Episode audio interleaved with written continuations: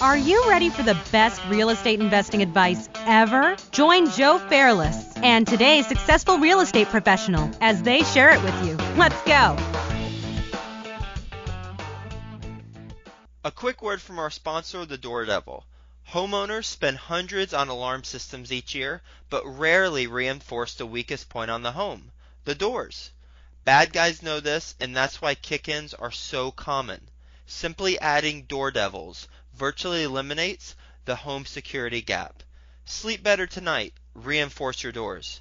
Visit door devil dot com and enter best ever to get an exclusive twenty percent discount on your purchase. Hello, best ever listeners. Welcome to the Best Real Estate Investing Advice Ever show. I'm Joe Fairless. I'm here with today's guest, Jonathan Twombly. Hey, Jonathan. Hey, how are you, Joe? Doing well. Jonathan is a manage, the managing member of Two Bridges Asset Management Company. His company focuses on multifamily properties in the Southeast. He currently has over two hundred thirty units under control.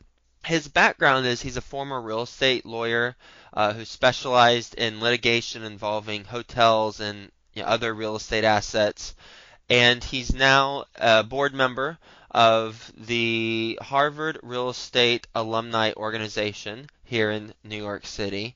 So really excited to have Jonathan here today to, you know, give us his best ever advice. And Jonathan, before we get into your best real estate advice, investing advice ever, can you tell us a little bit more about your real estate background? Sure. Uh, so As you mentioned, Joe, I was a, a lawyer for the first part of my career. Um, I practiced around the country and around the world in, in New York and Boston and London doing commercial litigation when I started, and eventually winding up towards the end of my legal career doing uh, uh, having a real focus on, on real estate-related litigation. I spent a lot of time litigating on behalf of owners of first-class luxury hotels against the hotel chains to, that manage those hotels for them. But I, you know, I had been not all that happy being a lawyer. I didn't feel it was entrepreneurial enough for me. Also, you know, the hours were terrible. The stress was very great, and uh, I really was looking for something else to do. Uh, real estate had always been a, a focus of mine, uh, or I should say, a, an interest of mine. Um, I'd spent a lot of time, you know, during downtime at the office, looking at property, underwriting property, just sort of fantasizing about buying property, and uh, had even gone so far as um, with my now partner, although it wasn't my partner then, kind of looking at some properties together with the idea of buying them, um, although we, we didn't at the time. Uh, you know, I kept on being focused on it, and then I was – a victim is probably not really the right word, although you could say I was a victim of the financial collapse. The work that I was doing really dried up about two thousand nine. It took my firm a couple of years to decide that it really wasn't going to come back, and they let me go in twenty eleven. The reason I say I wasn't a victim is because I was really secretly hoping that they would let me go, um, because I wasn't very happy. And when they did, I, I just really had no stomach to look for another law job. So um, I started really focusing on real estate, and was essentially able to network my way into a startup multifamily investment partnership. Through some of the networking activities I was doing, I uh, met a woman who was um, owned a number of properties with her husband, and she was looking to make it bigger, just to get beyond um, simply, you know, family ownership. But she wanted to go out and and, and bring this to investors and, and build an empire. And uh, we met, and she said, "Hey, look, you know, I know you don't have experience in this, but you're a smart guy. You seem to have integrity, and um, I think you can learn this. And why don't we join up?" So I decided to take a flyer on that, and I did, and uh, that was my first venture into real estate. And that was what specifically? What type? What apartment community? How big? Where was it? So we were looking at assets in Louisiana and Texas, and we had a couple of deals that we got very deep into. One was for one hundred four units, I want to say. The other was for one hundred twenty or so. They were both in Louisiana. One was in Houma, Louisiana, which is in the middle of oil country. One was in Lafayette, Louisiana. Um, they were actually the same owner that was selling both of them. And we were in contract with them. We got very deep into the process, went through the whole due diligence process, and literally at the last minute learned that the banks were dropping our, our deals. And why? Well, to be honest with you, I think there there's what they said, and then there's the real reason, right? The real reason, I believe, is because it was just a terrible lending environment. This was twenty twelve. The banks were very scared. They were really not willing to take chances on anything. And I think that they they had looked at the financials, and financially these properties played out really, really well. I mean, we were buying them at at a ridiculous cap rate. Um, you know, they were kind of rough. They were they were real C, maybe C minus properties, but the the cash flow was tremendous, and you know we would have made a ton of money on them.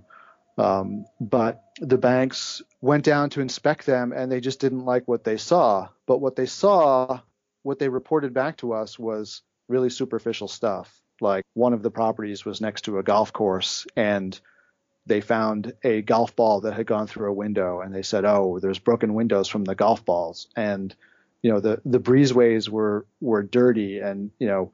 I mean, it was really, really ridiculous stuff. I mean, one was oh, there were ten down units in the building. We're like, well, yeah, but that's why we're buying it, because we're getting this huge discount, and the, the place is one hundred percent full other than the down units, and it's got a waiting list. So we know we can bring those units back online and make a bunch of money with them. That's really the value here. But they just they just weren't willing to budge. We said, you know, what happens when the engineering report comes back? Well, it doesn't matter. We don't care. You know, the engineering report came back and said, you need to put in – you know, sixty thousand bucks to this property. We were already planning to put in about a hundred. So it, it really, it really was kind of pretextual. When I talked it over with banker friends later, they said, yeah, they were just trying to get out of that deal and, and look for ways to do it. But, right. you know, the, so that was a, you know, that was a big, big uh, learning experience for me. It was very painful at the time, but it, in the long run, turned out to be a very good experience. Well, yeah, that's, that's, uh, that's crazy where you start your company. You just got let go in two thousand eleven and two thousand twelve. You've finally formed a business. You have a partner. She is uh, putting her trust in you and your new business, even though you don't have the track record. You are, um, as she said, a person of integrity and a smart guy. And then the first venture, or one of the first ventures that you get far on, it doesn't pan out. So now, where do you go? Well, so what happened at that point, and let me sort of back up a bit. We had one of the things that I had going for me when I went into that first partnership was I had an, a couple of very good friends who uh, were very successful, and they had been telling me for a number of years, look, if you ever convert this fantasy of yours into a reality, we will invest with you.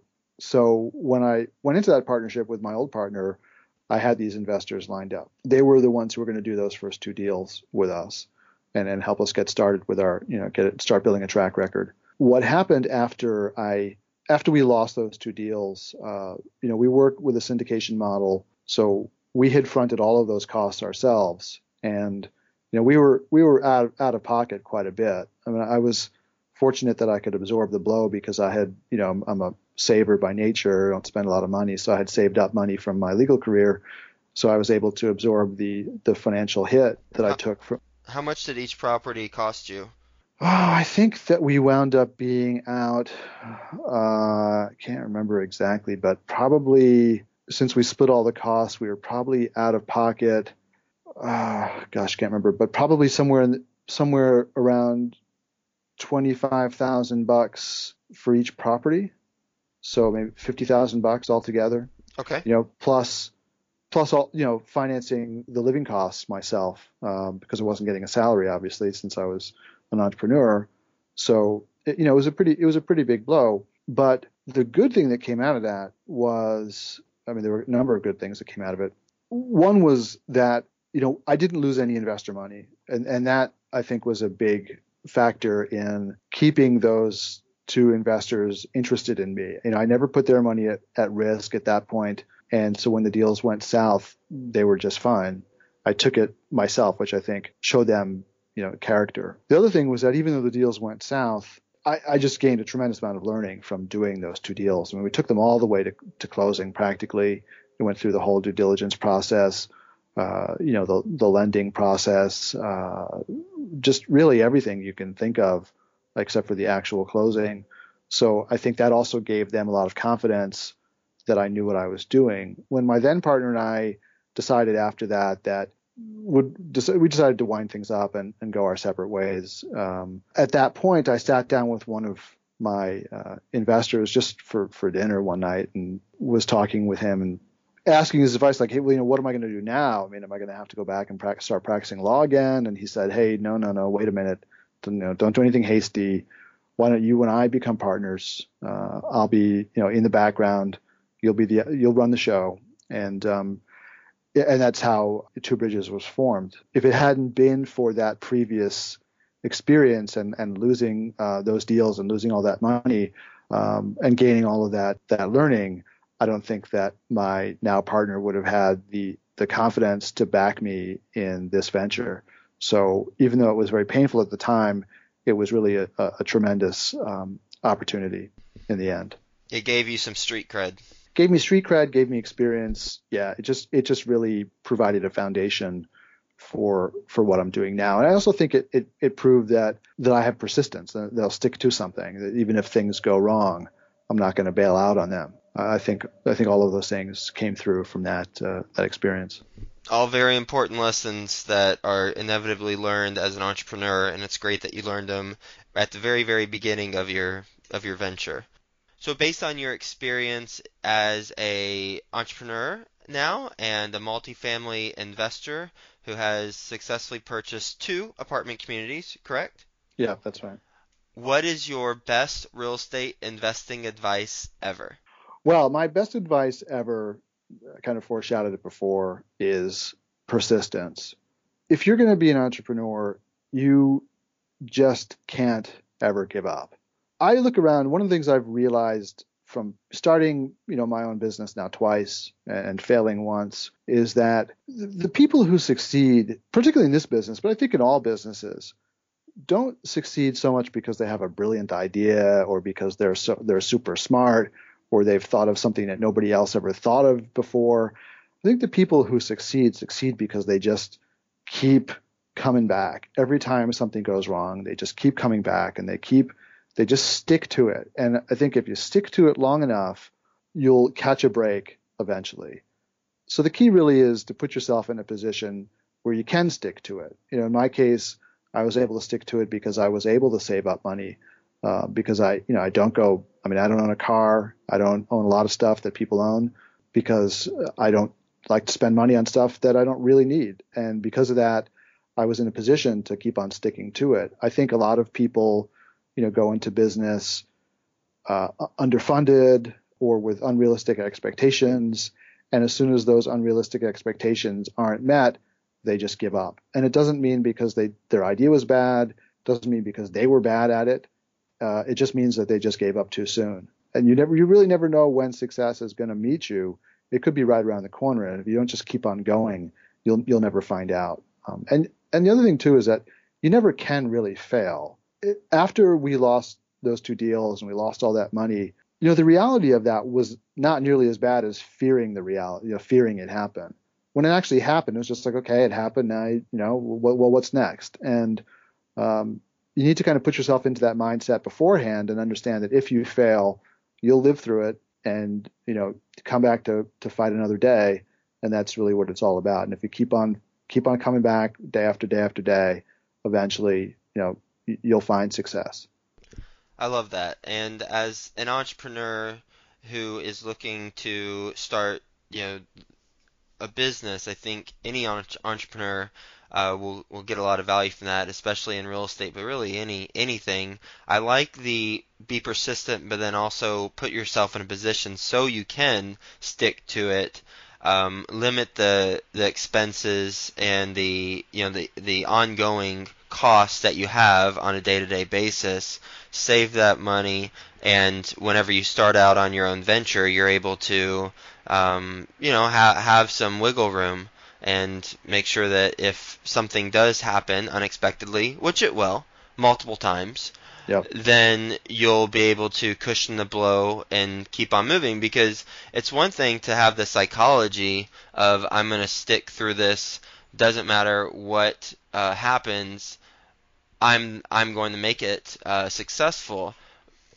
And that will get you, I'd say, ninety percent of the way. But the other ten percent is, well, you have to have some sort of financial stability or, or backing uh, in order to, you know, ride through the storm. And um, that comes back to planning it out ahead of time. You know, I've I've been in the same apartment for nine years now. And I started when I moved to New York City. I was making less, well, at right at thirty thousand dollars, um, which may be a lot to some people, may not be a lot to some people, but for New York City cost of living standards, that's pretty difficult. And as I made more money in my previous career in advertising, I just kept tucking it away and kept the same apartment. And my friends make fun of me. They make, they still make fun of me. Like, man, you're still living in that same apartment. You're living like a college kid. I'm like, well, yeah, but I'm I'm setting myself up for the future, and I'm setting my I'm setting my business up so that I can venture out, and and I did venture out and do my thing and create a create a long-term plan, wealth for myself and for uh, you know, my loved ones. I mean, there there is nothing better to do for yourself in life than to live within your means and be and be fiscally prudent. You know, when I when I was practicing law, I was always shocked when I talked to my colleagues about how they had no money. And you know, I, I I'm married, but my wife doesn't work, uh, so we were just living on my salary. I had many friends who were were lawyers, and they were married to other lawyers and or doctors or some other highly paid professionals, and they're always complaining that they had they had no money. And but when you talk to them, you'd find out, like, well, you know, they both owned really expensive cars, and they owned a huge house, and they they had all these incredible expenses that uh, you know, were things I just didn't feel were necessary. And you know, here we were living modestly and just, you know, socking away the dough um, because our you know our needs were our needs were simple. And If you if you're in that position, I, I don't even think it's a matter of planning. I mean, maybe just sort of general planning for the future, but I think it's a, it's a great uh, basis for being an entrepreneur if you're already that kind of person who just naturally wants to save money. Absolutely. For me, nothing made me happier than having a big bank account, you know, like, and not not so I could go spend it, because it just made me feel secure. Um, and you know, other people just spend every dime they get. And the, the people who are like that will not only be not ever be in a position to be an entrepreneur, but if they do start a business, their, their business, they'll operate their business the same way that they operate their personal lives, and they'll spend their business out of money. Um, you know, so it, it does take a, a particular mindset. I think one other key to uh, being a successful entrepreneur is you you have to have the support of your family.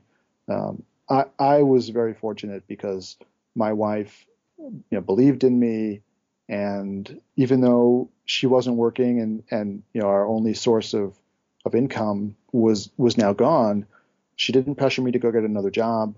Um, she knew that I was unhappy being a lawyer. She knew that I had a dream.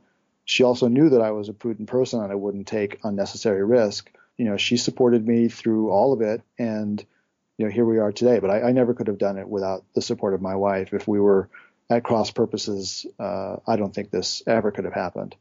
Yeah, and I I hear that a lot from people who, you know, how are married. You must must have the support with, you know, your significant other and um, you know, those around you, or else uh, or else it's, it's it's not it's hard enough to be an entrepreneur on your own. But if you're having to fight the external and the home battle at the same time and justif- justify why you're doing it, because the world's going to tell you that it's a risky decision, but really the risk is continuing to live a life that you aren't fulfilled in, and no. That is the riskiest, most scariest proposition. So are you ready for the best ever lightning round, Jonathan? Yes. All right, let's rock it out. All right. Best ever book you've read? Yeah, I, I, I can't pick a single book that's the best ever, but I, I'm going to recommend you're, a you're book. You're going to kill my format then. Well, I'm sorry, but I will recommend the, the best the best book on networking I ever read. the reason that I love this book, you know, if you're in real estate, or really if you're an entrepreneur, or, or even if you're not, if you're, you know, someone working for a company, networking is absolutely essential. You must build strong relationships with people. Um, it, it is such a vital thing for your success. And I just can't recommend highly enough learning the skills of, of successful networking. And I, I read a lot of books on networking, and I recently came across one that is just fantastic. Uh, it is called How to Be a Power Connector by Judy Robinette. And the thing I like about this book so much is that it, not only does it talk about the usual stuff about how, you know, about uh, giving value first and, and building strong relationships with people, but she has a really great system for keeping your networking manageable and and for and for focusing it and being strategic about it. And also, which I think is really like the one question I always had, is she has a strategy for how you network with people who are, you know, more successful than you. Like when you go and you you meet someone who's the mega millionaire or billionaire, I've always wondered, well, how do you how do you provide value to somebody like that, or how, how do you build a relationship with somebody like that? And she has a lot of tips in this book for how to do that. So what are a couple that, what are a couple tips for that? Well, you know, ironically enough, it's the same stuff that you do with anybody else. But she, I think it's, you know, she said that everybody has a problem, right? It doesn't matter how successful you are. Everybody has has something that they're dealing with. And and if you can figure out how to help them, then that's how you build a relationship with them. So, you know, the billionaire may have some, you know, some issue which you didn't think is that significant, but to him, it's a big deal. I mean, he could be looking to meet somebody. He could be looking for something for his kids. He could not understand something that you know something about. And if you find out what that is and you can offer that up without seeking anything in return, then that's that's a really way to, you know, great way to build relationships with people like that. And and the other thing that she also points out, um, you know, which should be obvious, but it's always good to repeat it, is particularly with people like that, you don't lead with your ask, right? You don't go and say to them, hey, you're a billionaire, you've got lots of money, can you fund my deal? Um, I mean, that doesn't work with anybody, but it especially doesn't work with guys like that because they get bombarded by that all the time. People just look at them with it like a big dollar sign, and, and they're people, and you still got to treat them like people.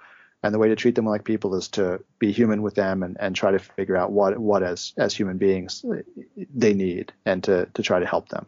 Best ever personal growth experience and what you learned from it? Definitely failing in my first partnership.